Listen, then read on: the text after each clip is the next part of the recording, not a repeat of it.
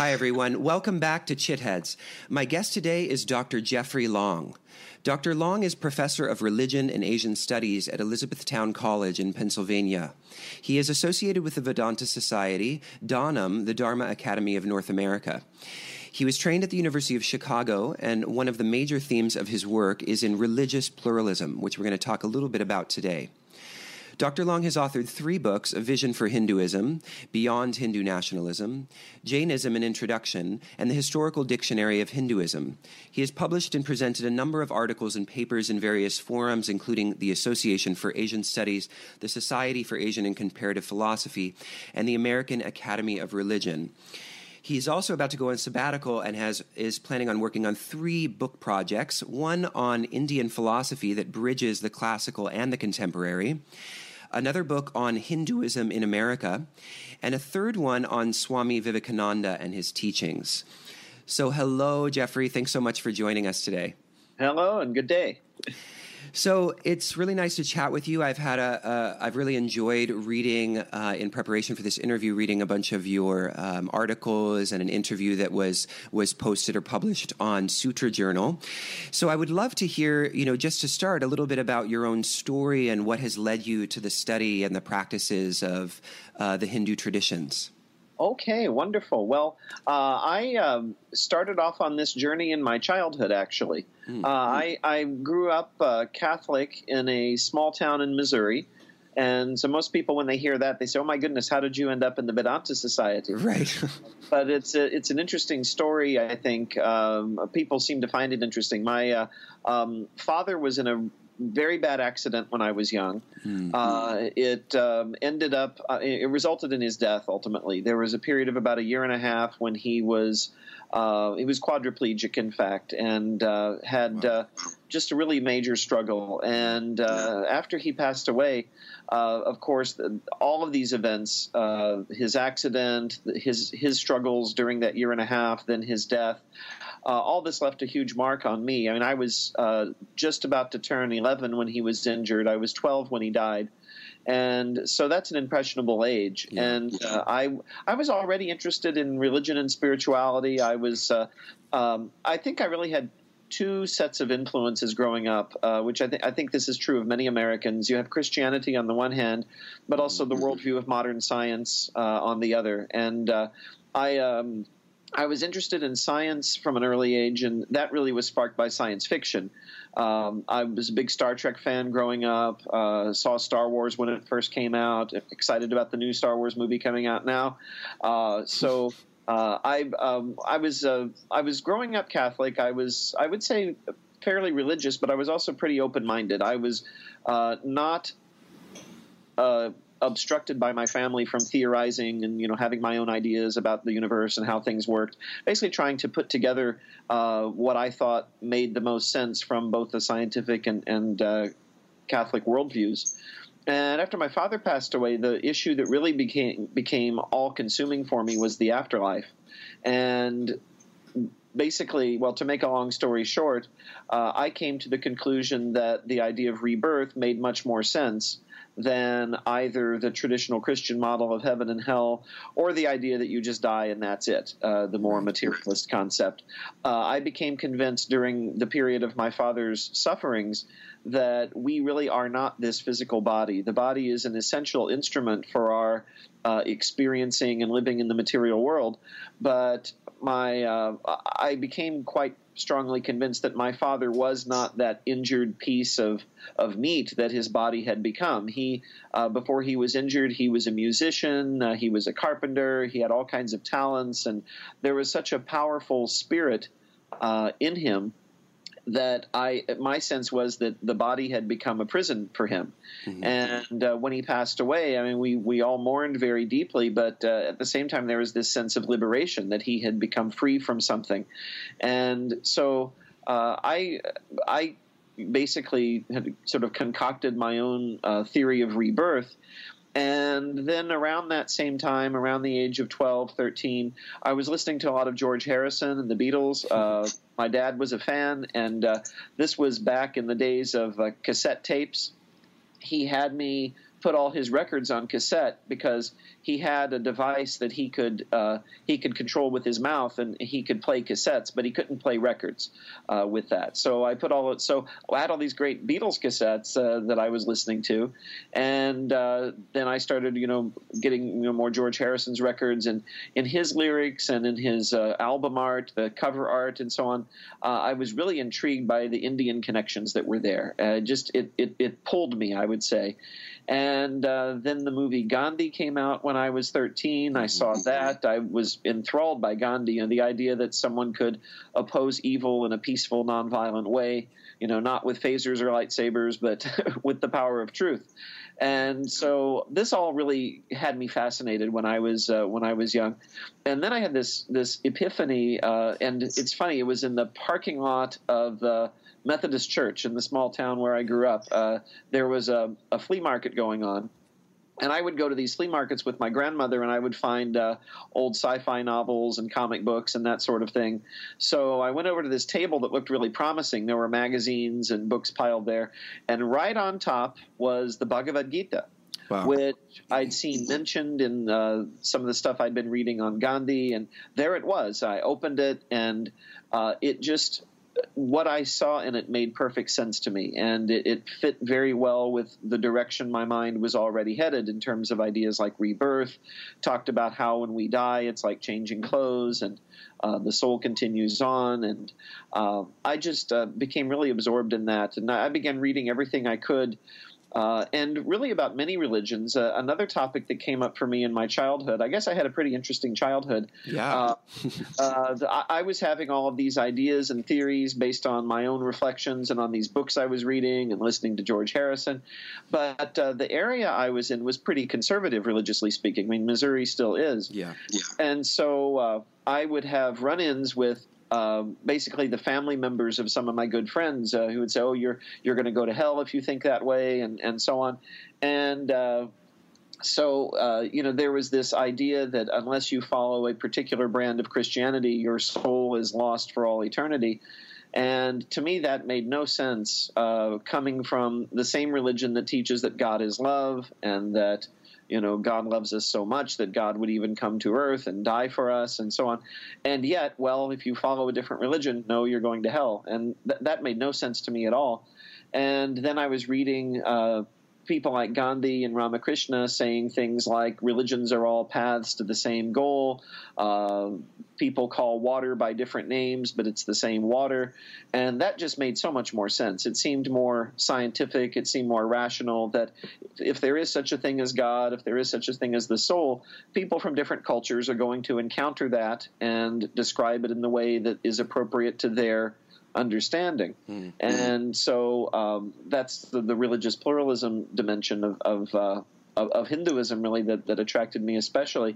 Because to speed up the story a little bit, moving from my childhood on into college and graduate school, I went to University of Notre Dame for college, very Catholic university, but a good place to explore spiritual questions. And I realized while I was there that the way I thought had taken me quite far, really, from the mainstream of Christianity.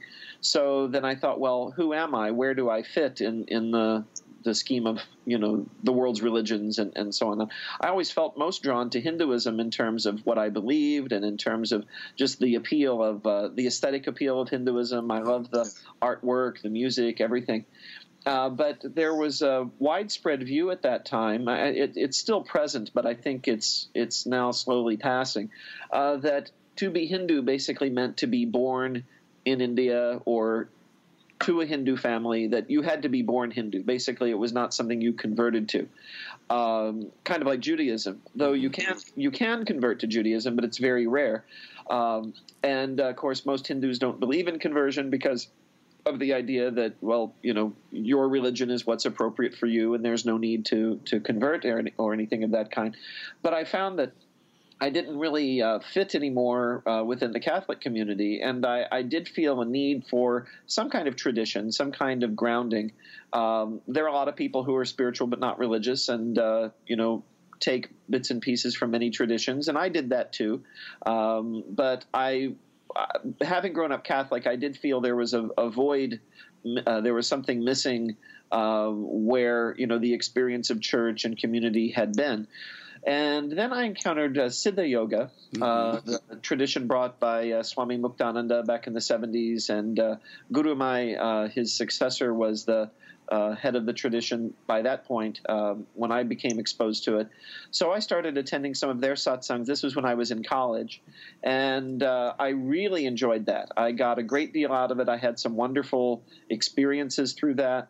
Then when I went to graduate school, I met my wife, and she's one of the small handful of Indians teaching Japanese in the United States. And we met she was teaching at Jawaharlal Nehru University in India at that time. And she came to Chicago, where I was doing my graduate work for some summer research. So we met and just immediately felt a recognition. You know, if you believe in past lives, if you believe in rebirth, it makes sense that there's some people that you reassociate with. And it was like resuming a conversation that had been interrupted. So we just immediately bonded. We got married in India, and I became Hindu through the Arya Samaj, which was a lot of people like getting Arya Samaj weddings in India. They're a fairly straightforward, pared-down version of the basic Vedic wedding. And so it doesn't take, 10 days. You get, in about an hour and a half. And so part of that was receiving an initiation into the Hindu tradition. Mm-hmm. And in fact, my wife and her father initially precisely on Hindu grounds thought, oh, no, that's not right. He shouldn't have to do that. And I said, well, this makes perfect sense to me. It's the next logical step in this whole development. So I became formally Hindu at that time. This is now 21 years ago. We've been married that long. And eventually I finished my degree and got my job at Elizabethtown College. My wife got a job here as well, fortunately, so we teach here together in the same place. We're active in the local Hindu community. And the specific tradition that I've always felt most drawn to within Hinduism was the Ramakrishna tradition, mm-hmm. which was my wife's family's affiliation also. So that through that personal association, I've become close to that tradition. We've met a lot of the Swamis at various conferences and events, and eventually took initiation in that tradition with Swami Tyagananda from the Boston Vedanta Society. And I found it an incredibly enriching experience, and it's been meaningful for me throughout my life. It's helped me frame some of the tragedies that I've experienced, both when I was younger and also more recently. I lost my grandmother last year, and I'm so glad I had Vedanta, because everything was. It was much easier to adapt to the situation. Having a regular meditation practice, it just changes everything. I can't say enough good things about it. Yeah. So that's my story in a nutshell. That's a really beautiful story, and I love the way you narrate it, because it really does kind of highlight that the whole process of inquiry for you has been kind of an adventure in your life that started at a very young age, grounded in a really profound tragedy, but in a way that, that has kind of woven through your life in a really kind of beautiful way. So thank you for sharing all of that. And, in your story, you touch on a lot of the themes that I kind of want to dive into, so it's a great introduction for the rest of our conversation. But first, I want to, one thing that struck me was when you had mentioned being initiated into Hinduism when you were married. It struck me that, when I was listening to the other podcast or a recent podcast you did with Spirit Matters and Phil Goldberg, you had mentioned, in that podcast that Hinduism isn't institutionalized in the way that Catholicism is. So I'm curious, when you were initiated, were you initiated into like a specific tradition that falls under the umbrella of Hinduism? I'm curious how that worked. Well, I'll give you a little historical background. So the Arya Samaj was an institution started in the 1800s by a monk named Swami Dayananda Saraswati, and he was what many would call a Hindu reformer of that period. He wanted to center Hinduism. He felt it had strayed from the original Vedic revelation, because a lot of Hindu practice is based on other texts like the Puranas and so forth. Mm-hmm. So he created this very simple worship based on the original Vedic prescriptions.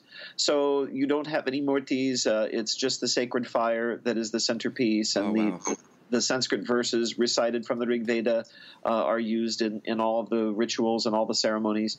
And their temples and their wedding ceremonies are very popular in India because it's a way to have a Hindu wedding that is very simple, because a lot of the Hindu wedding customs are local to various regions of the country. Mm-hmm. And some of them are quite elaborate and involve many, many days. And this is wonderful if you're rooted in that community, but especially for urban people.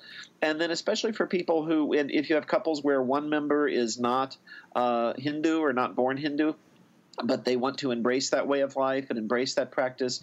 One of the things Dayananda Saraswati wanted to do was to allow for now he was originally thinking mainly of Indians whose ancestors had converted to either Christianity or Islam. And so he thought of it as a kind of coming home or reconversion, that these people who wanted to return to their Hindu roots would have an opportunity to do so, because previously that had not been possible.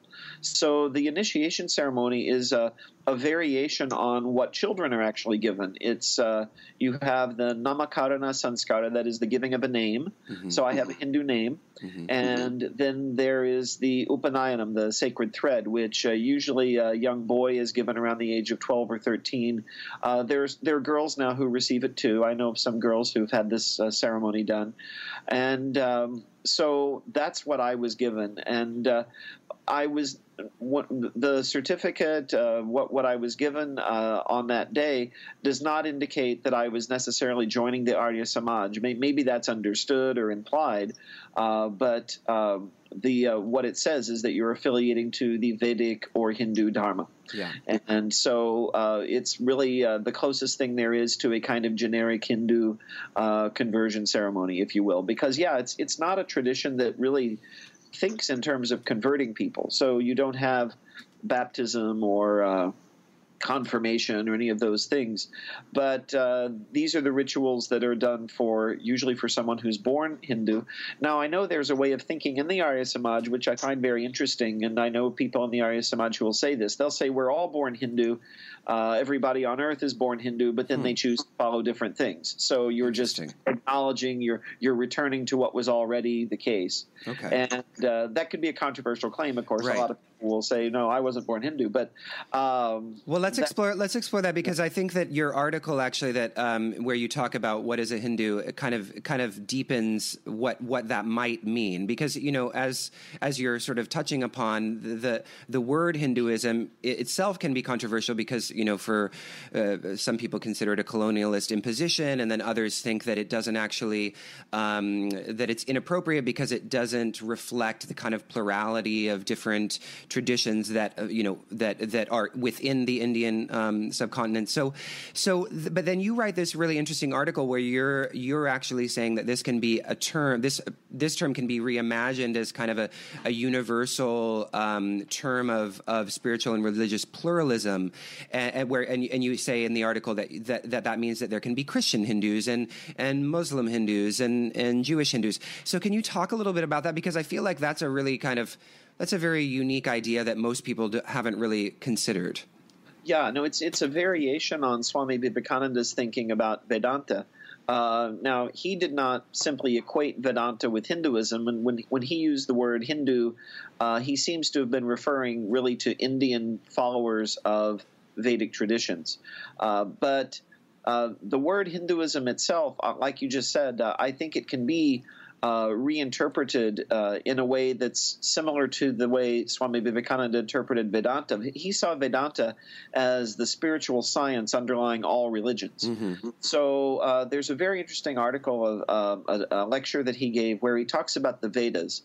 And he says in a way that sounds very traditionally Hindu and very orthodox. He says, the Vedas are the highest spiritual principles. They're the basis of all religion. And but then he says something quite radical. He says, by the way, when I refer to the Vedas, I don't mean the texts that are called the Vedas. I mean the subtotal of all spiritual truth. Oh, wow. He uses this term, supersensuous truth.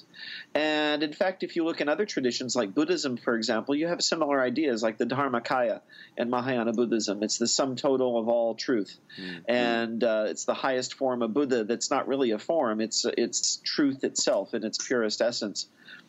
And so then he says the texts called the Vedas are, from his judgment, the probably best representation in textual form of those highest ideals.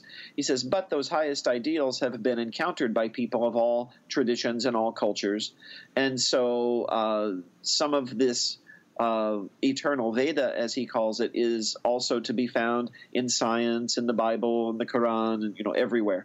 But he sees it preeminently in the text called the Vedas and the Upanishads, because, and this is why I would call myself a Hindu, because I agree with him that whereas a lot of the things that I believe I can see reflected maybe in symbolic form in some of the scriptures of the other traditions, it's laid out very, very fully, I find, in texts like the Upanishads, where they really get into a lot of detail about Brahman, about the nature of self, and so on.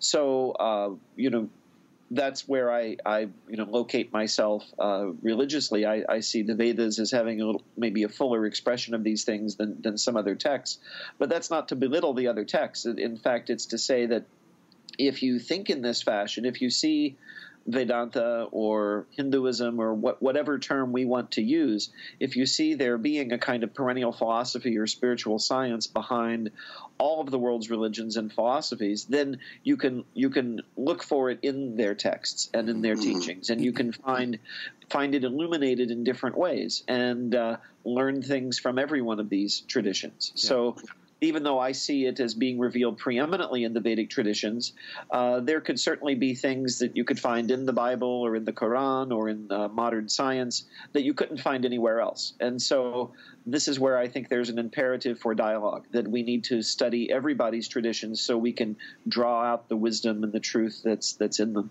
Right. And but in terms of the word Hindu, yeah, this is something that, as many scholars will point out, it was a term brought by outsiders into India and turned into an ism by the British, who said, well, this is going to be the term for this collection of traditions that we found.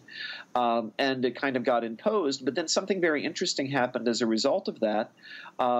You had many, many people in India who came to see themselves through the lens of that term and who today are very proud to be Hindu and say, yes, we're Hindus and we've always been Hindus. And what comes under that umbrella is a great variety. So you have the Shaiva traditions, Vaishnava traditions, the various forms of Vedanta, Tantra, all of these things. And of course, one of the scholarly arguments against the term Hinduism is that, well, it obscures all of that plurality. But I think you can also reinterpret the term. You could sort of turn that on its head and say, well, maybe what we have here is an opportunity to make a virtue of necessity and say, okay, we've got this term Hindu, we've got this concept of a Hindu community, and it does encompass all of this plurality, all of this diversity. Maybe it's possible to expand that concept, to see a human spiritual tradition with many different iterations, because the diversity within Hinduism is almost as great as that within the world's religions. There are things in Hinduism that are close to Abrahamic monotheism. There are things in Hinduism that are much closer to Buddhism or Taoism. There are things in Hinduism that are like indigenous nature traditions. So I see Hinduism almost as a microcosm of the world's religions. And if all of these people with all of these diverse views and practices can see themselves as part of one Hindu community, then it doesn't seem that much of a stretch that we as human beings might see ourselves as part of one internally diverse community. So that's how I tend to think of it. And it's very idealistic, I know. And these terms are put to all kinds of political usages. And I think maybe I've been misunderstood at different times of, you know, what is it that I'm saying? You know, am I trying to convert the whole world to Hinduism? No, nothing like that. But just to try to think of a model of a because what we're dealing with, what we're having a hard time with, I think, as a human species, is accommodating the ideas of unity and diversity. Mm-hmm. So sometimes we err too much on the side of unity, and we ignore diversity, or we want to downplay diversity, or even eliminate diversity, and that can become very totalitarian and very fascistic. On the other hand, sometimes we want to affirm diversity at the expense of our shared humanity, and to the point where people believe that it's just simply impossible to communicate with another human being who's different from ourselves, and then that leads also to conflict. And so trying to somehow square this circle, trying to bring together these ideas of unity and diversity, I think that Hinduism, for whatever flaws people may be able to find with it, has in some ways achieved this. And maybe it was due to an outside imposition, but it has now become something that Hindus embrace. Yes, we're Hindus. You know, we're proud to be Hindus, and Hinduism is very internally diverse, and that's one of its great virtues. And so thinking that way seems like a good model for humanity. And who knows? I mean, maybe it will require an outside imposition for all human beings to achieve this. Maybe it'll be something like the climate crisis that makes us get together, or maybe we'll be invaded by extraterrestrials, or, you know, who knows? I mean, one can hope. I must wish for that, you know, because I mean, maybe that would put a stop to all of this conflict that we're having amongst ourselves. You know, we bond together. But I think that's what happened to the Hindus. I mean, it was a very internally diverse civilization. People thought in terms of these separate, distinct Hindu traditions. They didn't even use the word Hindu all that much. But then through repeated invasions and sort of the forging of the concept of a nation state through the independence struggle, you do get the idea of a Hindu identity. Now, a lot of people find this line of thinking uncomfortable because a lot of this talk of Hindu identity is used in the same way that people use other identities, you know, white identity or Islamic identity. It becomes a kind of rallying cry for, you know, aggression against other groups. But I want to take it in a different direction and say that, you know, this is an identity that has so much difference within it that it could conceivably be a model or a metaphor for human difference and human identity and difference together. So this is how I think of it. That's interesting. So I want to talk a little bit about religion, because I feel like as we're talking about a kind of more pluralistic universe of religious approaches, I feel like that's still going to be an obstacle, or we're still going to encounter the obstacle of just the idea of religion in general, and how it has become almost synonymous with a kind of conservative, sort of backwards approach. And so that leads to this kind of, cliche that we hear all the time, spiritual but not religious, which you've actually written about. And so excuse me. So I'm interested because, you know, you talk about in that article that scholars of religion, for example, and I would add to those people also practitioners of Eastern traditions like yoga, Vedanta, and even Buddhist practitioners are very, they tend to resist wanting that word religion to be associated with them at all, partly because these same people are often people who would associate themselves with a progressive political outlook in which the word religion just does not fit. So I'm curious how we can reimagine that word. Like what is a reinterpretation or reimagining of religion that becomes allied with a progressive position? Oh, that's a wonderful question. And in fact, I think in many ways it parallels this Hindu question, because in the same way that the word Hindu has been appropriated a lot by more conservative people within India. In the same way, the word religion, like you've just said, I mean, is really something that people on the more conservative end of the political spectrum tend to embrace, and then progressive people see as an obstacle to, humanity flourishing and people getting along and so on.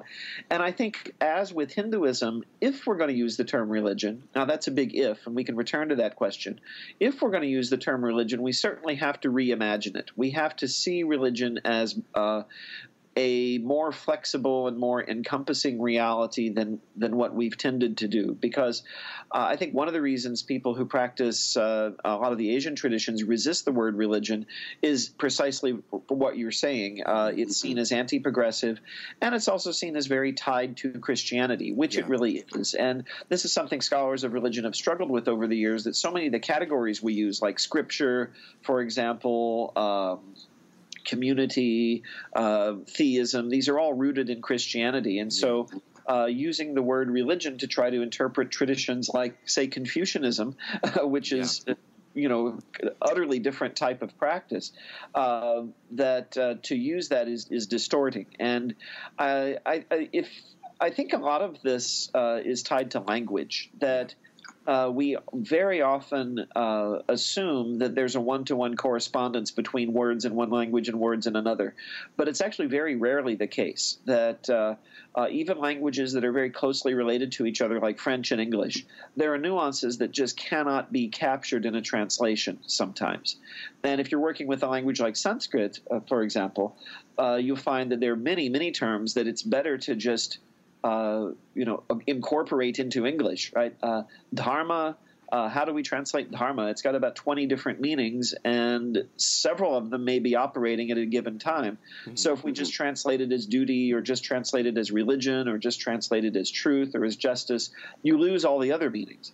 And so I think religion is a word that is similarly difficult to translate into different cultures. And so if we're going to use the term, we have to be very open to modulating and broadening and expanding what we mean by religion. Now, of course, the question remains, do we even need to do that? What if we just jettison the term religion altogether? I'm of two minds about that. I on the one hand, I sometimes think it would be better to just not even use the term, because it just hearing the word raises hackles sometimes. You know, people get agitated, oh, this isn't a religion, or why are you talking about religion? And so, for example, in the course that I teach on Hindu, Buddhist, Jain, and Sikh traditions, I now call that course Dharma Traditions. And in the class, one of the first things I tell the students, because of course there's always some confusion, why isn't it called Indian religions, is to say, well, the term dharma does not really quite match up with religion. In some ways it does, in some ways it doesn't. Now, I guess on the other hand, the part of me that still wants to find some utility in the term, I have a worry, I think, that there are dimensions of these traditions that, frankly speaking, are religious in a very traditional sense. There's a dimension of faith. There's a dimension of sort of a kind of surrender to a higher reality that is beyond the material. And very often, I think when we set aside the term religion completely, we deceive ourselves into thinking that's not the case. So, for example, now this might be a little controversial to say, but there are interpretations of Buddhism in the Western world today which are really just kind of a secular humanism with a little bit of meditation practice incorporated. I mean, it has become completely unmoored from Buddhist spiritual teaching, because in the effort to divest it of things that are unpalatable to the modern Western mind, a lot has gone by the wayside that is really integral to Buddhism as it's been practiced in Asia. Now, of course, a response to that comment of mine might be, well, that's fine. That the Buddha was fine with people, adopting whatever was appropriate to them from his teaching, and maybe it's some of those things just aren't appropriate to Westerners, and that's fine. But I think we do develop I think we do ourselves a disservice if we have sort of collective amnesia about how rooted many of these things are in really very religious kinds of orientations and ways of practicing in the world. I think there's another dimension of the word religion, too, that makes it useful. And the monks who run the journal Hinduism Today have spoken about this on a couple of occasions in which I've had the occasion to hear them talk about it, that in America today, in terms of our legal setup, the term used is religion, right? The First Amendment doesn't guarantee freedom of dharma or freedom of it guarantees freedom of religion. And so if you want to if communities want to avail themselves of certain freedoms and certain privileges under the Constitution, then that's the lingo that we have to adapt to. And I think that even while the term religion has been very oppressive in some contexts, I think in others it's been liberating. And in one of them, I think, does relate specifically to Hinduism. I gave a talk in India last year or earlier this year on the Hindu American Foundation. And a lot of its advocacy for Hindus and for Hindu causes makes perfect sense in an American context where they're operating, because here in America, what do? We form interest groups. We advocate for ourselves through Congress and through the media so that we, draw positive attention to our communities and address stereotypes and that sort of thing. And when people in India read about or hear about Hindu American Foundation, they think it's a very conservative thing, because in India, when you talk about Hindus and Hindu identity, you're talking about the majority community. And it has a completely different resonance then. And one of the things I pointed out in my paper was that the idea of religion in America is very different from the idea of community in India. Mm. In India, you're born to a community. It's almost like an ethnicity. And so if you say you're advocating for Hindus, it has the same resonance that saying that you're advocating for white people in America, right? It just sent shivers down people's spines, right? Yeah. But religion, as it's come to be defined in America, is a voluntary association. It's a matter of choice. It's a matter of your personal worldview. And that has a completely different resonance, because if you say you're advocating for Hindus in America, what you're basically saying is, I agree with this particular worldview and way of thinking, and I want to advocate and advance it, much as someone would advance either anything from a political cause to a charity or, whatever it is that we want to bring into the public consciousness. So it's quite different from this almost racial understanding of a community. So in that way, I think the term religion can be very useful, because it basically means, well, this is what I think. And of course, it's a very Protestant understanding historically, very Protestant Christian understanding. But I think that can be retained, I think, with some utility. But yeah, it's a huge issue. I always have to remind people or when I want people to know where I'm coming from, that when I talk about religion and being religious, I don't mean necessarily this very conservative phenomenon. That, it seems like it always requires some kind of disclaimer. So now I want to talk about another obstacle to this, new experience or new approach to religion, which is materialism, or I would maybe say scientism, that seems to actually be kind of in a certain kind of way the religion of our times. So I would love for you to talk a little bit about that and how you see that as being an obstacle to this experience of religion. Sure. And I guess the first thing I would say about it is, in terms of a sympathetic view, is that, a lot of this scientism has arisen as a reaction, right.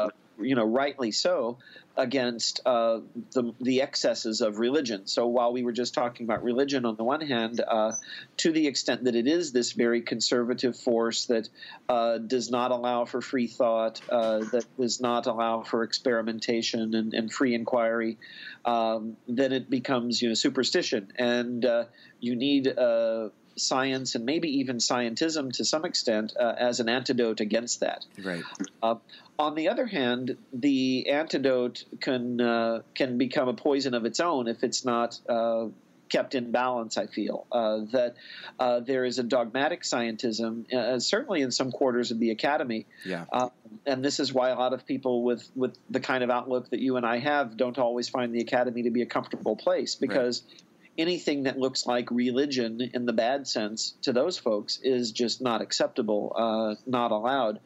But that itself is a dogmatism. So I think my big problem with scientism is the extent to which it itself becomes an unexamined worldview. It becomes a set of assumptions that is simply identified with objective inquiry when it's really not objective at all. It's its own worldview with its own prejudices, its own preconceived notions. And for me, where this comes up most obviously is whenever we bring up any topic that might connect with what's sometimes called the paranormal, psychic phenomena, or my favorite one is past life memory. That's something that I've become very interested in. And again, of course, we do want to be good scientists, right? If we're thinking scientifically, we don't want to fall prey to confirmation bias and just, accept anything that fits with our preconceived worldview. So if we very much want to believe in reincarnation, we jump on anything that looks like a proof for that without really looking at it from all the angles that we need to. But I find very often that we have the opposite problem as well, that there are people who just will not even look at this material because, well, that can't be. Yeah. That can't happen. They've already accepted the materialist paradigm in which reincarnation cannot occur. Therefore, there's no such thing as past life memory, so I don't even want to look at it. And meanwhile, you've got Jim Tucker at University of Virginia and his predecessor Ian Stevenson, and they've got like 2,500 of these cases. And even if only one of them would prove to be inexplicable through the materialist paradigm, that itself would be sufficient to question the materialist paradigm, because you'd be left with this phenomenon. How does this happen? How does this occur? And there's that great expression of William James, it only takes one white crow to prove that not all crows are black. Right. And it takes one verified case of a child having, memories of another lifetime that they could not possibly have in any other way to show that the mind and consciousness don't operate in a mechanistic fashion. And haven't there actually been – there have been verified cases, correct? Well, it's controversial. In my opinion, there's at least one that I have found very compelling. It's the one that made the NBC Nightly News a couple years ago, a boy named Ryan in Oklahoma who – has these very detailed memories of the life of really not a very well-known person. There was this Hollywood promoter named Marty Martin, and this boy in Oklahoma was not related to him. He had no access to any information about him. And I think what makes it even more compelling, his family were not believers in reincarnation. They were good Southern Baptists, and they thought that idea was the work of the devil. So they weren't prompting him to, talk about past lives or anything.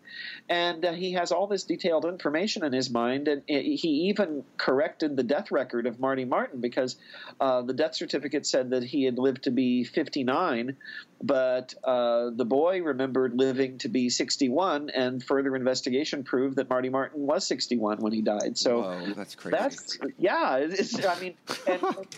So to just look at that and say, well, no, that can't be, I think is scientifically irresponsible. So I think a truly scientific attitude is one that is open-minded and, yes, questions everything, but it also questions the existing paradigm. Yeah. And I think to the extent that – and I think the real culprit here is not so much the scientism of scientists. I think it's become widespread in our – it's a cultural phenomenon, yeah. It's a cultural phenomenon, yeah, that anything that isn't explicable in a sort of mechanistic fashion is dismissed as superstition, as BS, and so on. And yet quantum theory, right. Is full of these things that – show that the universe doesn't operate mechanistically on the smallest level. So yeah, so interesting. So we're sort of getting close to our time. So I want to move on to this topic of Hindutva, which is something that I've been wanting to cover on one of these episodes and haven't had an opportunity to yet. And I know you have some thoughts on it. And so I kind of want to approach it this way. If we're not, I guess in the yoga community, which is the community that I'm most familiar with. We either have the practice kind of anesthetized from, and these are generalizations, anesthetized of the Hindu kind of iconography or the traditions in general, or we have kind of an exotification of Hindu iconography, maybe in a kind of spiritual materialistic, one might say, sense. And a lot of these practitioners are not in any way familiar with kind of the political dynamic of India, and so then I'm thinking of one particular reader of our content. He reached out to me after I had written this this email about the teachings of the Bhagavad Gita, and he kind of was rejecting the Bhagavad Gita just simply on the grounds of its close association with the Hindutva movement, as being wielded as a politically aggressive device, blah blah blah. So how do we kind of navigate this space between the potential to kind of exoticize India, but also wanting to honor the problematic kind of political milieu that's there. And if you want to just kind of, I think some of the listeners will probably be new to this dynamic, so if you want to maybe unpack it a little bit. Sure.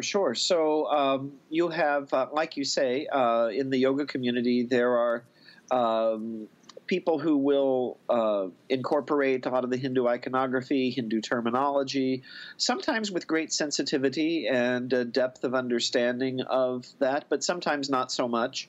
And sometimes to the extent of, I think one of the worst things that I've seen in this these terms, there was one yoga magazine that had a photo of two young women wearing yoga clothing, wearing tights, and they were standing on an image of Ganesha. And putting your feet on an image of a deity is about the most disrespectful thing you can do. So serious Hindus look at this, and they don't even have to be affiliated with more conservative form of Hinduism or with the Hindutva political movement to be offended by that and to, feel that these people need to be informed or educated that this is not the proper way to do this. Now, of course, a lot of Americans hear that and think, well, what do you mean proper way? Can't we be creative? Can't we do whatever we want? So you have that sort of freewheeling attitude of spiritual seekers in the West confronting Hindus who have a particular idea of, no, this is how it's done. Now, in terms of the Hindutva movement, Hindutva, I would say, is a political movement, really. It's not it's cast in religious terms, but I wouldn't say it's a religious phenomenon. It's more of a political phenomenon. And you can see it coming into play here because there could be, not necessarily the case, but it could be the case that someone who's Hindu who also happens to have this Hindutva political affiliation sees this kind of appropriation as an example of a neocolonial attitude. So it's not simply that, oh, these Westerners don't know what they're doing. It's that, no, they very consciously know what they're doing. They're trying to humiliate our gods, and they're trying to put Indians in their place, and they're trying to take what they like from the tradition and, disrespect the rest, throw it out, and so on. So there's a very strong reaction against that. And as someone who didn't grow up in the tradition, who was also a freewheeling spiritual practitioner, but I've now found a home in the tradition, I really kind of see both sides of this. No one is going to police someone. Yoga practice to be sure they're doing it correctly, right? I mean, that's just not going to happen, right? That's not the world that we live in. On the other hand, I'm sometimes puzzled by the attitude of many of my fellow Westerners. Why don't they want to learn more about how these things are practiced traditionally and where it came from? Maybe there's wisdom in that. Maybe these things evolved a certain way because that's what works well. I mean, this is something Phil Goldberg has pointed out. He says for him, it's not a question of I hope I'm quoting him correctly, but I once heard him say that it's not a question of is this or that practice more authentic. It's that we can now scan people's brains and we can see what works and what has an effect of a certain kind. And that a lot of this traditional wisdom is really that. It's wisdom. And sure, one can experiment with it and try different things, but it is the way it is for a reason. It's not just someone being stubborn and conservative and saying, my way or the highway. The issue is complicated by the fact that you do also have people who are stubborn and conservative and say it's my way or the highway. So that makes the conversation then more heated, I would say, about that. But Yeah, I think, Mike, the case you mentioned was interesting, someone objecting to the Bhagavad Gita. I mean, the Bhagavad Gita existed centuries before any of these political movements did. And while it's true that there have been people in the Hindutva movement who've done things with the Bhagavad Gita, Gandhi also appropriated the Bhagavad Gita. And he had a nonviolent interpretation of the Bhagavad Gita that I find very inspirational. And So I guess this is where maybe a common theme that listeners might hear in a lot of what I've been saying today, even going back to the use of the term Hindu, is that, you know, we're free to interpret things and analyze things and bring them into different levels of conversation. We don't have to simply take everything that's been handed down to us from the past, whether it's the term religion or whether it's the term Hindu, and say, oh, this is good, this is bad. And I think this is very unfortunate because it feeds into the tribalism that we see on the internet, for example. So, you know, people who use certain words and certain language, that almost kind of identifies you as part of one tribe or group within this culture war. And then if you speak of it in another way, then you're part of the other group. And I'd like to be I don't want to be restricted by that. I think that our intellectual freedom and our spiritual freedom really requires us to dig deeply into things and not simply dismiss something because, well, you know, somebody I don't like quoted from that, so it must be bad. You know? Right. I think that's a very unfortunate kind of superficial attitude. You know, go to the source yourself and see, and ideally, you know, learn Sanskrit and you know, discover all this. 'Cause I think a lot of the people in the yoga community who object to the objections of the Hindus often would be well served to study the sources themselves more deeply. Correct. Yeah. And, yeah, I think with the Bhagavad Gita, I totally agree with you because there are many ways in which we can read a nonviolent and an allegorical meaning into the text, and I think some people who don't spend much time with it get, you know, they see the kind of war context and they consider themselves pacifists, and so it's like kind of immediately rejected just on the grounds that, you know, this can never be. You know, this just can't ever be entertained as a proper kind of philosophical context. Well, I'd just like to add, if I could, just a little more about. I wrote an article about this actually a while back. Even if one is willing to take the violent aspects of the Gita literally, one has to understand the violence that is described in the literary context of the Mahabharata, of which the Gita is a part, is very restricted and contained by the Kshatriya code of honor that I think when we read the Gita and are repulsed by, you know, Arjuna being encouraged to go and fight, we're projecting modern ideas of warfare there. Arjuna's not being encouraged to go and drop bombs on civilians. He's being encouraged to go and fight with other warriors on a level playing field in battle. They're all trained. They're forbidden from attacking non-combatants. They only fight during the daytime and so on. So there's these rules of honor. So of course, it didn't always function perfectly in ancient India, but the concept of the Kshatriya code really does restrict the scope of violence, I think. Right. So if we understand that Arjuna is being encouraged to fight within that very restrictive kind of, context, then that blunts that concern, I think, quite a bit, because he's not being told to go out and fight a modern warfare, which would be, rejected as adharmic from totally perspective. Yeah. That's interesting. That's an interesting observation. So now I want to ask one final question, squeeze it in, because I wanted to ask this earlier and then I sort of forgot about it, but I'm interested for, I guess, personal reasons, because, you know, you'd mentioned that you had initially found Siddha Yoga, and I myself am initiated into a Shaivite tradition, and Siddha Yoga is Shaivite, and then you moved to the Ramakrishna order. So I'm sort of curious if that was just, you know, what were the reasons that you found kind of that, I don't know, non-dual movement more satisfying or appropriate for your own kind of spiritual life than something like Siddha Yoga? Okay, that's a very good question. And it's in some ways a delicate question, because I don't want to be taken as criticizing or attacking Siddha Yoga, because my Siddha Yoga experiences were wonderful, and I have nothing negative to say about that phase of my life in which I practiced Siddha Yoga. Frankly, I found the Guru Bhakti that I encountered in Siddha Yoga to be a bit, for me, a bit over the top. There's a very, very strong emphasis on this very emotional kind of relationship to the Guru. Now, the Guru is very, very important, centrally important in the Ramakrishna tradition as well, and I have a very deep relationship with my Guru. But I have to say that just this is not really rational. It's more, I guess, a question of personal styles.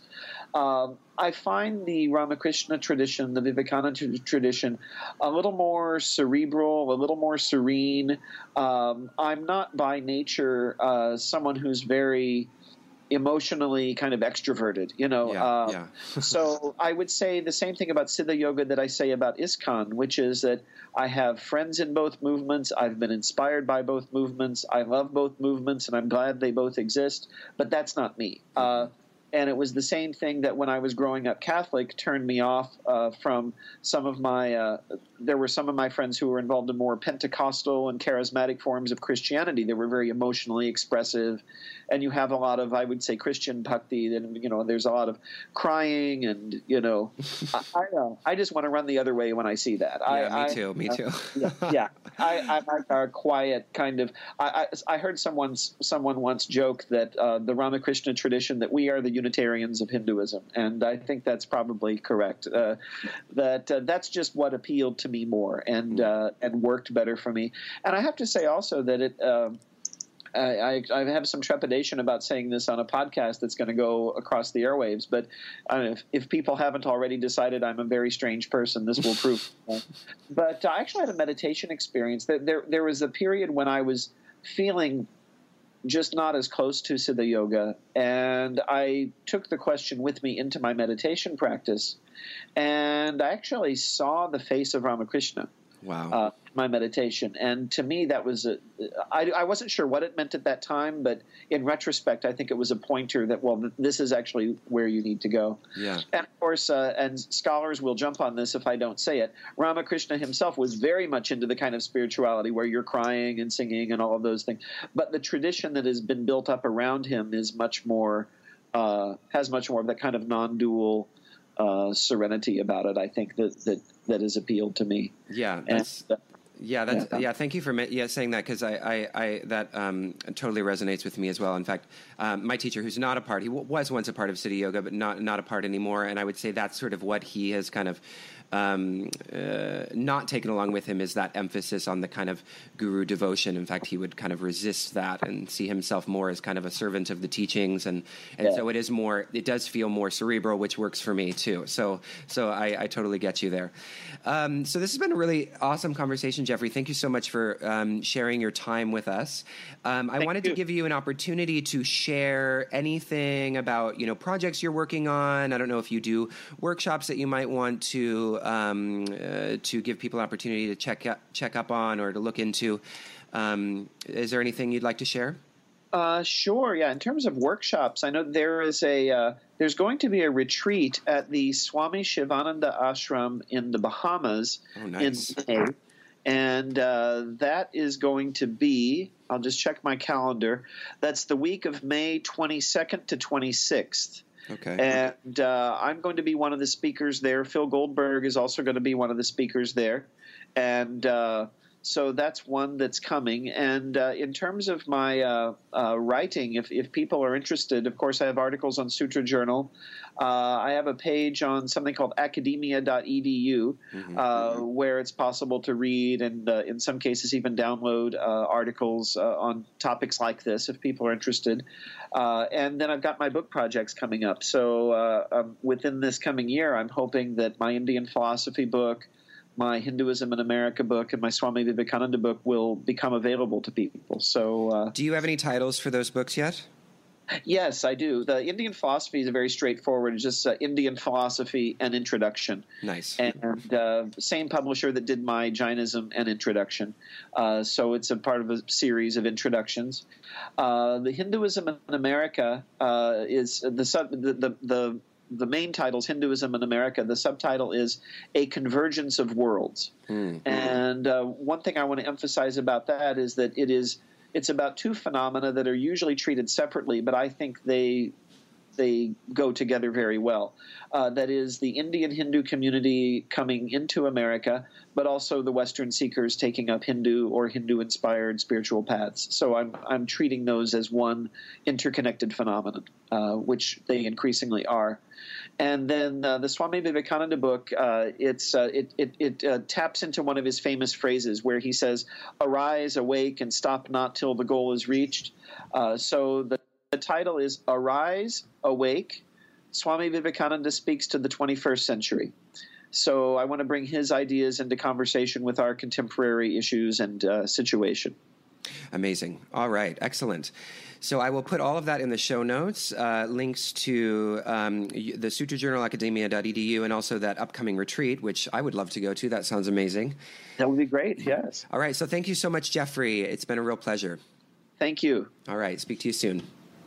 Well, there you have it, friends. I hope you enjoyed that interview with Dr. Jeffrey Long. If you'd like to read some of his articles, and I do recommend them, they are very interesting and educational. You can find a number of them at sutrajournal.com. And then also Jeffrey had mentioned academia.edu. So if you go to academia.edu and search for Jeffrey, you can find a number of additional articles there. So until next time, friends, bye-bye.